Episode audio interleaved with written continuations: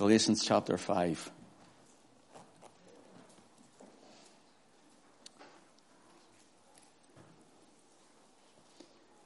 This is going to be our last piece on this. This is part 6. I'm not going to do another part.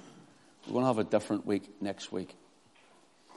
And I don't want to do this another week after, so bear with me till we get this finished this morning. Galatians chapter 5, but again, beginning to read from verse 13. For brethren, ye have been called unto liberty. Only use not liberty for an occasion to the flesh, but by love serve one another. For all the law is fulfilled in one word, even in this, thou shalt love thy neighbour as thyself. But if ye bite and devour one another, take heed that ye be not consumed one of another. This I say then, walk in the Spirit, and ye shall not fulfil the lusts of the flesh. For the flesh lusteth, against the Spirit, and the Spirit against the flesh, and these are contrary the one to the other, so that ye cannot do the things that ye would. But if ye be led of the Spirit, ye are not under the law. Now the works of the flesh are manifest, which are these: adultery, fornication, uncleanness, lasciviousness, idolatry, witchcraft, hatred, variance, emulations, wrath, strife, seditions, heresies, envyings, murders, drunkenness, revellings, and such like, of the which I tell you before, as I have also told you in time past, that they which do such things shall not inherit the kingdom of God. But the fruit of the Spirit is love, joy, peace, long-suffering, gentleness, goodness, faith, meekness, temperance. Against such there is no law, and they that are Christ's, notice, have crucified the flesh with the affections and lusts. If we live in the Spirit, let us also walk in the Spirit. Let us not be desirous of vain glory, provoking one another, envying one another. And we know the Lord will bless the reading of his own word. Keep your Bible open, for we'll be referring not only to this chapter, but God willing, maybe also the next before we finish. Let's pray. Father, will you now settle us in your presence, settle our hearts, take away every distracting thought, every opposing spirit. Lord, every part of our flesh that rebels against you, we ask you now to help us to overcome in the Spirit, to overcome in the Lord. We love you, Jesus. We worship you. Take our lives, make them wholly thine. And we pray, Lord, that you would be glorified in everyone who is here this morning, and that we would die anew and afresh in our flesh, and that Christ would be seen alone and glorified. Take your word and imprint it upon our minds, and inscribe it within our hearts. And we'll give you the glory, Lord Jesus, for you alone are worthy. Amen. Now, you know we have done 5 parts to this, all really to do with the flesh, the works of the flesh. Works, plural. Fruit is singular. Although there's 9 parts, there's 17 mentioned of the flesh, and there's 9 mentioned of the Spirit. And again, the Spirit, if you want, the Holy Spirit, who is resembles, as represented as a dove, if you want, in the Gospels when Christ is baptized in the River Jordan. And you know, the flight feathers, the main flight feathers of a dove, I'm told, there are 9 on each wing, and you have 9 gifts of the Spirit, and you have 9 fruit, all being one. Self-same Spirit, and the fruit singular, but 9 strands, if you want, of the Spirit. I'm told, and I think it's the rock dove especially, there are 9 major flight feathers. Strange that, is it? Or is it just what God places in his word? And you know, a church, a man or woman cannot fully, completely, or truly function like a bird with one wing. We have people who are striving, as it were, to produce the fruit of the Spirit, but really many of them go into the works of the flesh because they're trying so hard.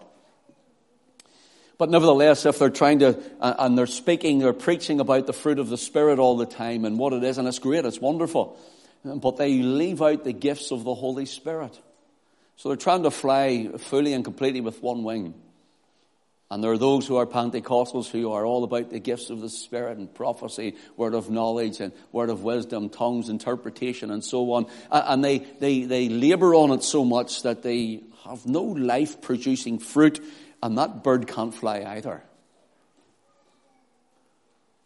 The Holy Spirit will produce both to the yielded saint. The Holy Spirit will produce both to the yielded saint.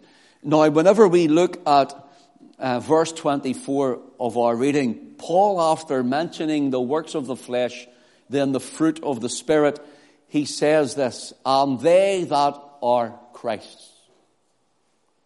He clarifies it. They that are Christ's have crucified the flesh with the affections and lusts. Now, remember, this doesn't mean Christians don't fail. This doesn't mean Christians do not make mistakes. The old man and the old woman, your flesh and mine, likes to resurrect him or herself every now and again. In fact, they would resurrect themselves to walk in it 24/7 if we allowed it. But we must, as it were, come to the cross where Christ has paid our debt, where Christ has shed his blood, where he has taken our sin and realized he's died for us. And as he is crucified on his cross for us, so we must be crucified in love toward him. You see, when the Lord Jesus tells us that a man and a woman are to take up their cross and follow me, he says, that is nothing to do with your salvation, but your sanctification. Nothing to do with your salvation, but your sanctification. When Christ died on the cross, looking at the cross of Christ, we see our salvation. Christ died for our sins according to the Scriptures. We see our salvation when we look to the cross of Christ. But when we take up our cross or crucify the flesh, as it were, by coming under the Word and walking in the Spirit, what we are saying is, our cross, taking up our cross and following Christ, it means we are separate from for him, we are sanctified by him, we are following him. That Cain died. The old Cain, the old man, the old nature is put to death, and I no longer live the way I used to. Even in our reading, we are told in verse 17, for the flesh lusteth against the Spirit, and the Spirit against the flesh, and these are contrary the one to the other. Notice, so that ye cannot do the things that ye would. Now, people tend to feel that, oh, there's always a battle, and there is a battle goes on. What you will and what God wills, what you think and what his word says. There is a battle goes on, but really the battle should be always won by his word and his Spirit. But people tend to think here, well, the flesh lusteth against the Spirit, or wars against it, and the Spirit against the flesh. These are contrary the one to the other, so that you cannot do the things that you would. It seems to be by many Christians, it's like, well, you know, my flesh is going this way, and the Spirit, you know, is pushing against me all the time. No. That's in a sense. The idea here is that every time your own will, your own flesh, your own desires, your own lusts, your own wills, your own wants, yours and mine, every time the old man, the old woman raises their head and decides, I'm going this direction, when God says we're going this direction, when we want to live this lifestyle, when God's word says, no, we're living this lifestyle, when we're wanting to hurt someone, when God says, love them. This is the war that goes on, but the Spirit stops the flesh The flesh is no comparison to the Spirit of God, brothers and sisters. It's you and I who allow ourselves to be led by our own lusts. The Holy Spirit, if ye are Christ's, we're told, will not allow a Christian to live in an open course of sin. The Holy Spirit will not allow a Christian to live in a habitual course of sin. Verse 21, Paul says, I have also told you in time past. Here he's telling them again, because they were chasing after the Judaism. They were going back to religion. They were bewitched by things. They were becoming sinful and prideful. They were becoming fleshly and not spiritual. And Paul says, I have also told you in time past. Notice that they which do such things. The idea is not they who fall, for every one of us fall. Every one of us make mistakes. Every one of us get weak. Every one of us fall. But the idea here is which do such things, it's a perpetual motion. It's a continuing on. It means who are habitually, continually, never learning, never overcoming, never gaining over this. He says, and you live like that, you'll not inherit, have no part in the kingdom of God. So we have to look this morning, how's our hearts? When we sang this morning, and I didn't pick those songs, Sarah picked those in the team where I didn't realize we were going to be on the search me, O God, and know my heart today. Try me, my Savior, and know my thoughts, I pray. See if there be some wicked way in me. Cleanse me from every sin and set me free. There's only cleansing in Christ. It's coming back to the cross when we know that we have failed. When we know our lives have went wrong. When we know we have habitually for a period of time, yes, even backslidden in our hearts, when we know that we have allowed anger and bitterness to come into us. When we know that we have allowed hurt and anguish and stress to overrun us and overtake us, and the cares of this life that have gripped hold of us and choked the very word in us, it's up to us, it's up to you, brother, and up to you, sister, to get back to Calvary, to get back to the cross, to see Christ dying in your place, and then you will know the blood still avails for all of our sin.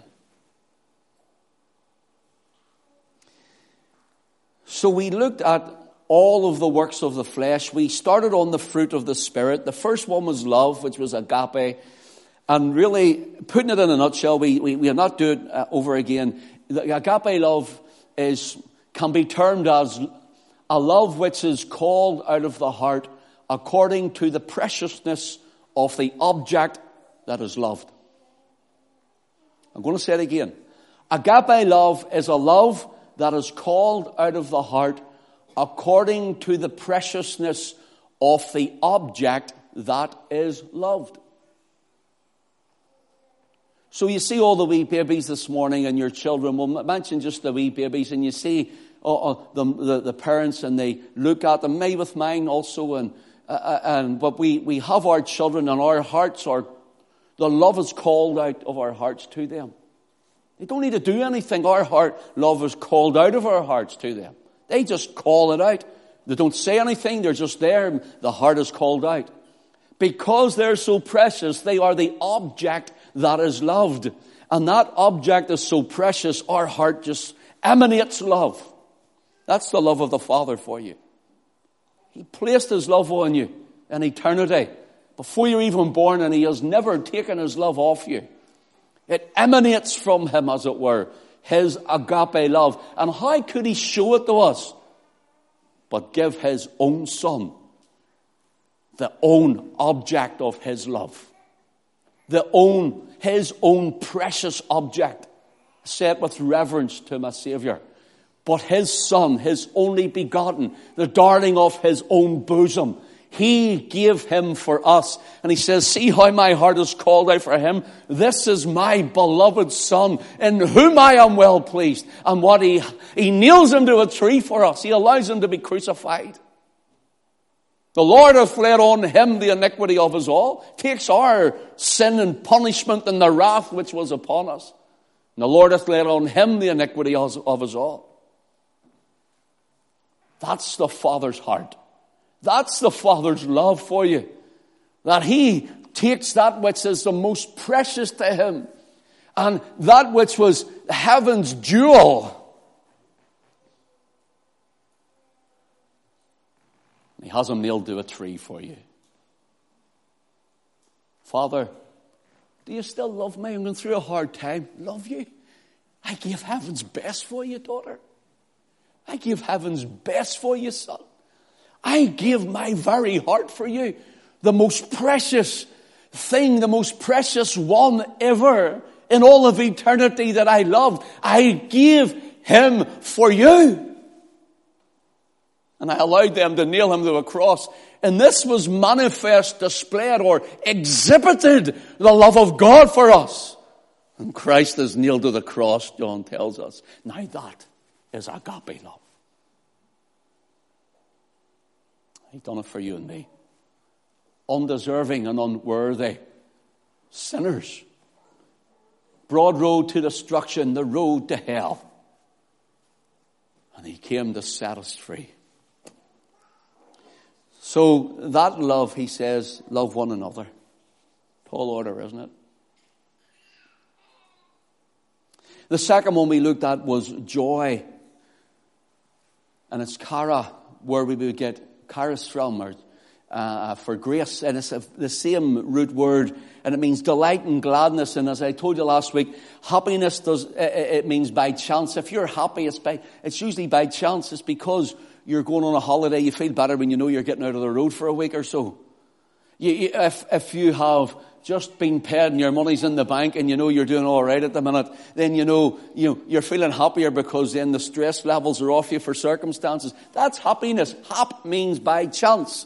So whatever the outward exterior circumstances is, they may dictate our inward being, how we feel, what we think, how we get up in the morning and how we live our day.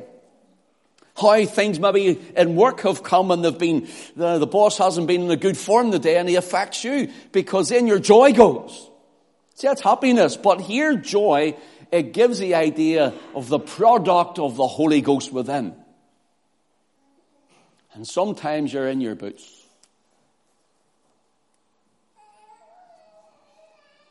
Sometimes you're in your boots.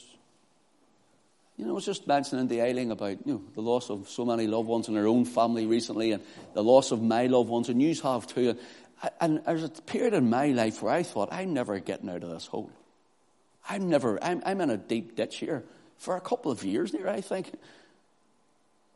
I go, this is terrible. I was surrounded by it.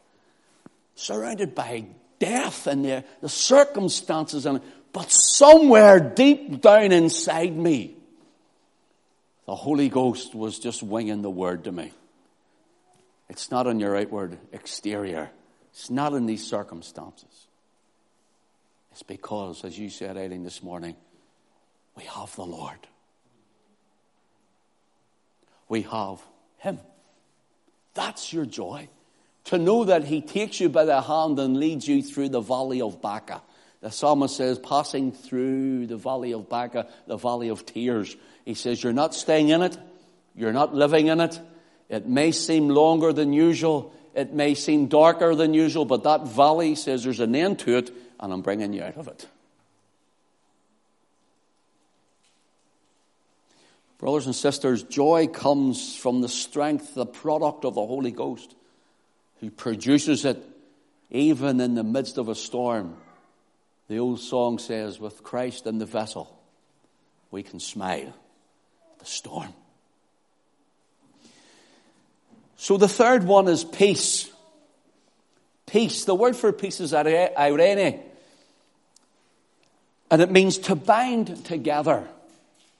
To bind together. Peace binds together. So when the Spirit produces this peace, He binds together. Notice this, but it's peace with God, but it's not peace with God for justification. I'm going to explain this in a minute. It's not peace with God which we have in justification when we get saved, but peace of God in our hearts through sanctification. Peace of God, peace with God is justification. You know, someone, they turn around and they say, oh, well, they didn't know the Lord and they made a deathbed repentance. And look, this can happen. You're better leaving a testimony and a witness behind you, but this can happen. And they say, oh, they made their peace with God. And whatever that means, it tends to be off the thought that they had come to faith in Christ and we trust that that's what has happened. And some of my family have come like that too, and I have to leave that with God. That's peace with God. Justification is that we are just as if we had never sinned, and that's it in a nutshell. So justification is peace with God, but this peace produced by the Holy Spirit, the fruit of the Spirit, is peace off God, not with God. We already have peace with God. Peace off God is when we are sanctified. In other words, we are set apart and we know we're walking in the Spirit. We know we're living according to the Word. And it gives the idea of a tranquility of the heart and the mind. It's based on the believer's conscience being in right relationship with God. Note that. Well, I'm in right relationship with God in Christ. Yes, you are. Absolutely. But let me tell you something. Paul also tells us we will stand before the judgment seat of Christ and give an account, every believer. Every one of us.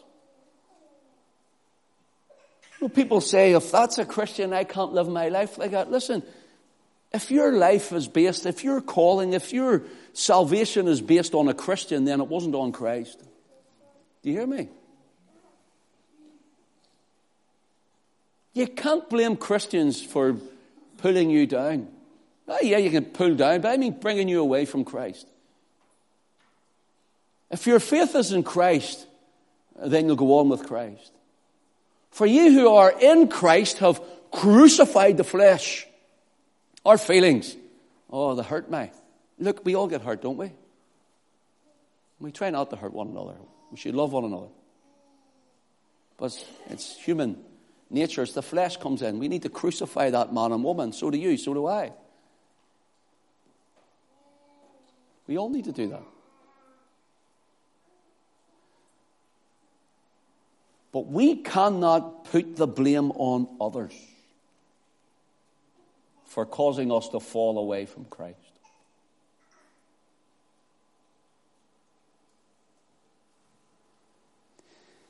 It means here the believer is right with God in the sense they are walking before Him.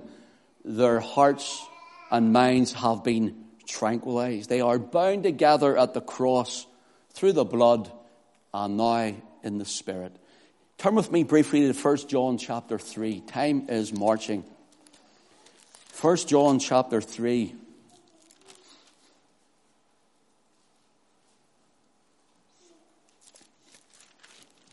Verse 20.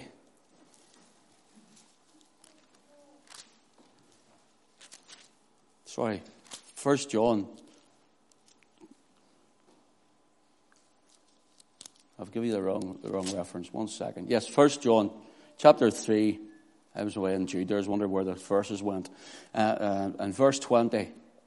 I tell you what, let's go to verse 18. My little children, let us not love in word, neither in tongue, but in deed and in truth.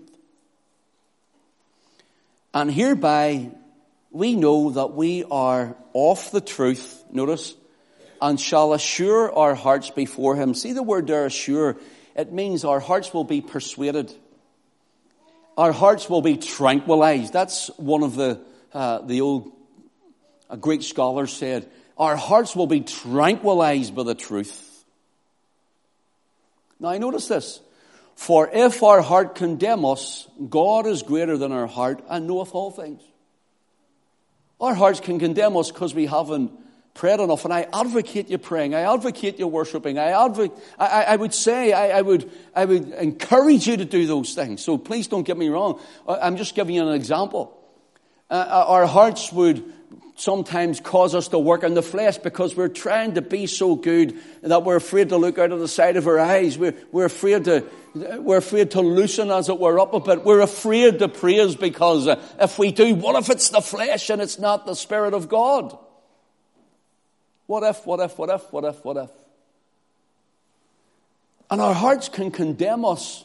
Lord, I've been trying to live my life the best I can, but I'm just not good enough. And look, none of us are good enough. But the idea here is if our hearts condemn us, God is greater than our heart. God's greater than your heart. God's greater than your failure. God's greater than all the things as a believer crucifying the flesh and going on in Him, wanting to do well in Him, not walking in an open course of sin now. Not talking about that. Talking about those of us who are serving Him in love, wanting to serve Him, wanting Him, desiring Him, having a passion for Christ, yet we know we're not good enough, and we still feel condemned. It's our own flesh and ourselves condemn us. The devil may condemn us, but when we come before God, we say, Lord, I can't, and I'm walking before you, but I just trust in your big heart. I trust in your heart of love. Notice, if our heart condemn us, God is greater than our heart and knoweth all things. Beloved, if our heart condemn us not, then have we confidence toward God. The word for confidence gives the idea we have freedom of speech. You ever get you go to pray for someone, and when you go to pray for them, the Lord brings someone up before you? Or you've sinned, and you know you've sinned wrong, and the Lord brings it up before you. Or you've done something, the Lord brings it up before you, and you're having the confidence in your heart, and you say, Lord, I know I shouldn't have said that, or I shouldn't have done that, or I shouldn't have X, Y, or Z, whatever you've done or been. And you know, that confidence is going. Well, at this place he's saying, see now, there's still power in the blood. See now, confess it unto Him. And see now, leave it behind you. Move on with a tranquilized heart, knowing you're right with Him. And when you come before Him, you have confidence, freedom of speech to talk to the King of Kings. That's the idea of it. And the word toward is face to face. When you come into the place of prayer, you're face to face with Him. Do you realize that, brothers and sisters? When you and I are praying, we're not just on, and you know, the wee makey learn prayer, and you know, I hear Him here, I'm just doing the ritual. That's not face to face with God. It's when we get on our knees, or we're standing, or whatever we're doing, we're out walking, and God starts to become intimate with us. God starts to become intimate with us. God is close to us. And God gets so close to us, we are face to face with Him. Face to face, we know we're touching heaven. We know we're in His presence. We know we have His ear. We know that we're before Him. We know it, and God will bring something up. You know what? Just get it right with Him. Put it behind you. Say, from here on in, Lord, you've tranquilized my heart to go on with you. Notice what it says. Whatsoever we ask, we receive of Him because we keep His commandments. Here, you're told that if you mention the commandments of God, that you're a preacher of death. That's what some hyper-grace preachers will tell you. In other words, the fruit of the Spirit, keeping the fruit of the Spirit is keeping the commandment. It's the fulfillment of it. That's what Paul is telling us in the book of Galatians. He says, if you and I can continually, habitually walk and produce the fruit of the Spirit, then we've kept the commandments. Now, we can't. We fail. So we do live under grace. But the idea of this is, he says, we will walk according to as the Spirit leads in His word. And do those things that are pleasing in His sight. Now, brothers and sisters, let's draw into this a little bit. There are so many places today, especially in the United States, but other places. And they're telling us we don't need to live before God. We don't need to try to be pleasing. We already are. And in a sense, positionally, that is true. But we are to walk in the Spirit. We are to live in the Spirit. And we are to walk according to the word, pleasing in His sight. It's a bit different than what you're hearing in many places.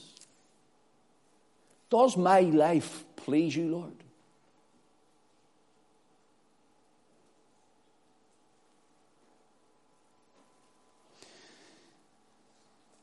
And this is the commandment, that we should believe on the name of His Son, Jesus Christ, and love one another as He gave us commandment. And he that keepeth His commandments dwelleth in Him, and He in him. And hereby we know that He abideth in us by the Spirit which He hath given us. Notice what He's saying. The two commandments, the 10 commandments are wrapped into two. The man comes, Lord, Master, what is the first and great commandment? And the Lord says, thou shalt love the Lord thy God with all thy heart, with all thy soul, with all thy mind, with all thy strength. He says, and the second is like unto it, thou shalt love thy neighbor as thyself. You see, the first 4 commandments of the 10, the first 4 are between you and God. They go upward. The next 6 of the 10 are between each other. You read them. They're between each other. How God is set in Israel and how God is set in our nation here today. And we should be living by the 10 commandments. How He sets even in our hearts as the church. That's why the 10 commandments are very important. Because those 2 commandments are encapsulating the whole 10. And it's mentioned again here that if we love the Lord Jesus, then we're keeping His commandment that He gave us. And he that keeps His commandment, God's dwelling in him, and he in God, and we'll love one another. So what He's saying here is, if you don't love your brother and your sister in the Lord, then you're deliberately breaking, habitually breaking His commandment. I don't like him. The Lord didn't ask you to like him. He told you to love him. I don't like her. The Lord didn't ask you to like her. He commanded you to love her. Commanded me. Let's go quickly because we're almost having to close here. The next one is long-suffering. Long-suffering speaks of steadfastness of the soul under provocation. It means patient endurance of wrong under ill treatment without showing anger or thoughts of revenge. Now, that's hard, isn't it? That's the fruit of the Spirit. That's the fruit of the Spirit. The next one is gentleness. We're moving quickly. Galatians 5:22. Gentleness is goodness expressing itself in works and deeds. In other words, goodness in action. It speaks of the excellence of one's character. Now, here's the thing. If I, as the pastor here, I'm preaching to you on a Sunday morning, a Sunday night, and Bible study on a Tuesday night or wherever else, and I'm here and I'm telling you we have faith to pray and believe. We have faith to get through this. We have to love one another. Or if this is and I'm preaching this and in the middle of preaching this, I go home and I live like a devil. Behind closed doors with the curtains drawn or whatever, I behave like an unsaved man when I'm out in the street. I speak like an unsaved man with cursings and swearings. And yet I'm in the pulpit here. Where's my character? It's an outward show of character. It's different at home. What is your character? Because character isn't what you are in this church. Character is what you are at home. That's character. Is your character shown at home whenever things come your way? Does everything go to the wall, including the plates or whatever? Does things go your way?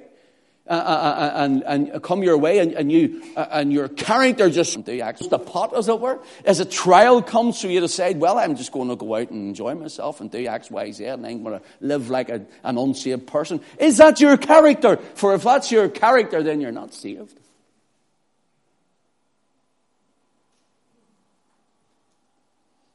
Character isn't what we are when we have our Sunday best on. Whether you come in your jeans or whether you come in a suit, shirt and tie, I don't care what way you come if you come. Character isn't what we wear, and character isn't how we praise the Lord and hallelujah and even speak in other tongues and so on as Pentecostals. That's not your character. Character is what you are when you're at home. Character is what you are when you're at work. Character is what you are when you're facing others. Character is what you are in private. That's your character. The thing is, God knows the character. He reads the character. He sees the character.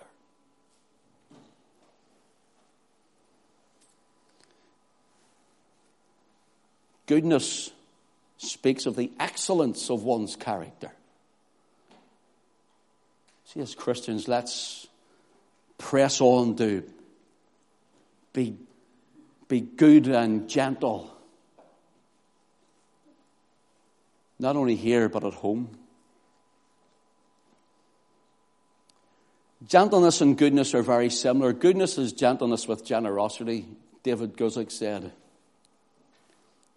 And George Swinnock, the old Puritan, says that the course of thy life will speak more for thee than the discourse of thy lips. The course of thy life will speak more of thee than the discourse of thy lips. Your character will come through your flesh. And if the Holy Ghost character is in you, he'll come through your flesh, producing fruit. I remember Dazzy coming to the church, Glenda's Dolly. He was struggling, and people going, people saying X, Y, Z, and he couldn't be a Christian. I remember sitting saying to him, Dazzy, don't worry about them. Don't argue about them. You know what to do, Dazzy? Live your life, for your life will speak more than your words. He came to me one time, he says, you're right. He says, I've just been saying nothing to people all around who knew me. He says, and my life seems to be speaking more than all the words I argued with them. I said, well, that's good. He says, even those who never used to talk to me and used to pass me in the street, he says, are coming up and saying, what's happened to you, Dazzy?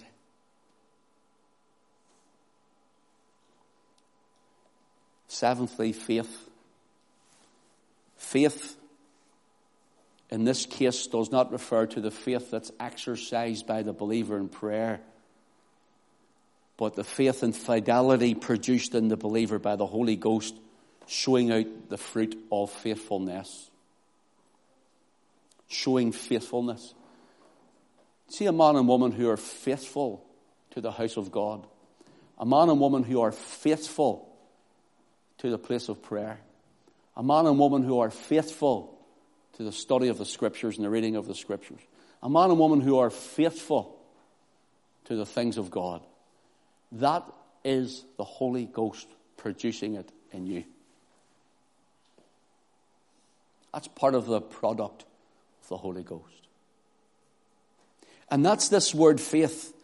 It shows a Christian's yielded heart to the Holy Spirit. Faithfulness must mean one is full of faith. Faithful, full of faith. Eighthly, we have meekness in Galatians 5:23. Meekness. Everybody thinks meekness is for someone to tramp on you. See, once you show meekness, people mistake it for weakness. Meekness is not weakness. And it's not to be trampled on. Meekness is something completely different. Listen to this from Numbers chapter 12 and verse 3.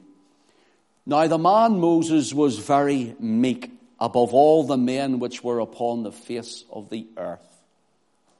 See the word meek there? You know what it is? It's the word enav, and it means Moses was afflicted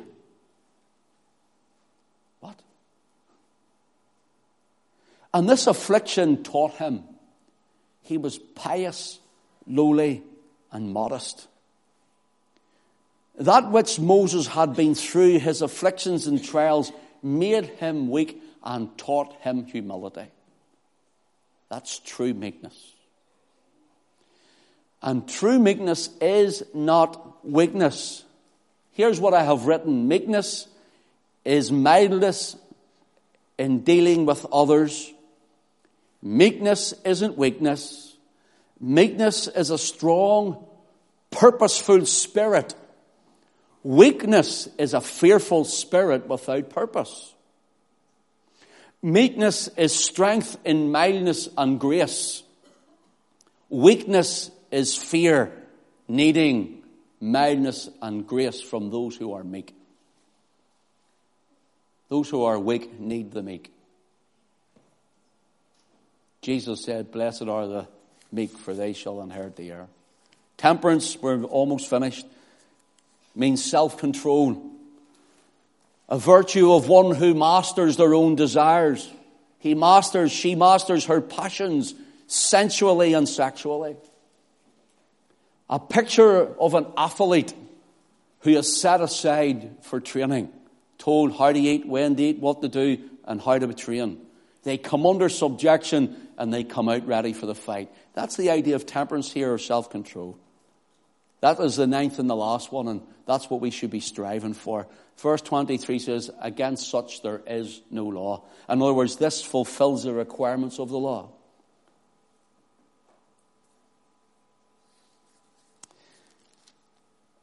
For our last few verses, just to read, Galatians chapter 6 says,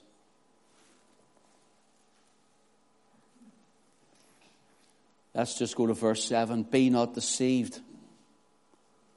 God is not mocked, for whatsoever a man soweth, that shall he also reap."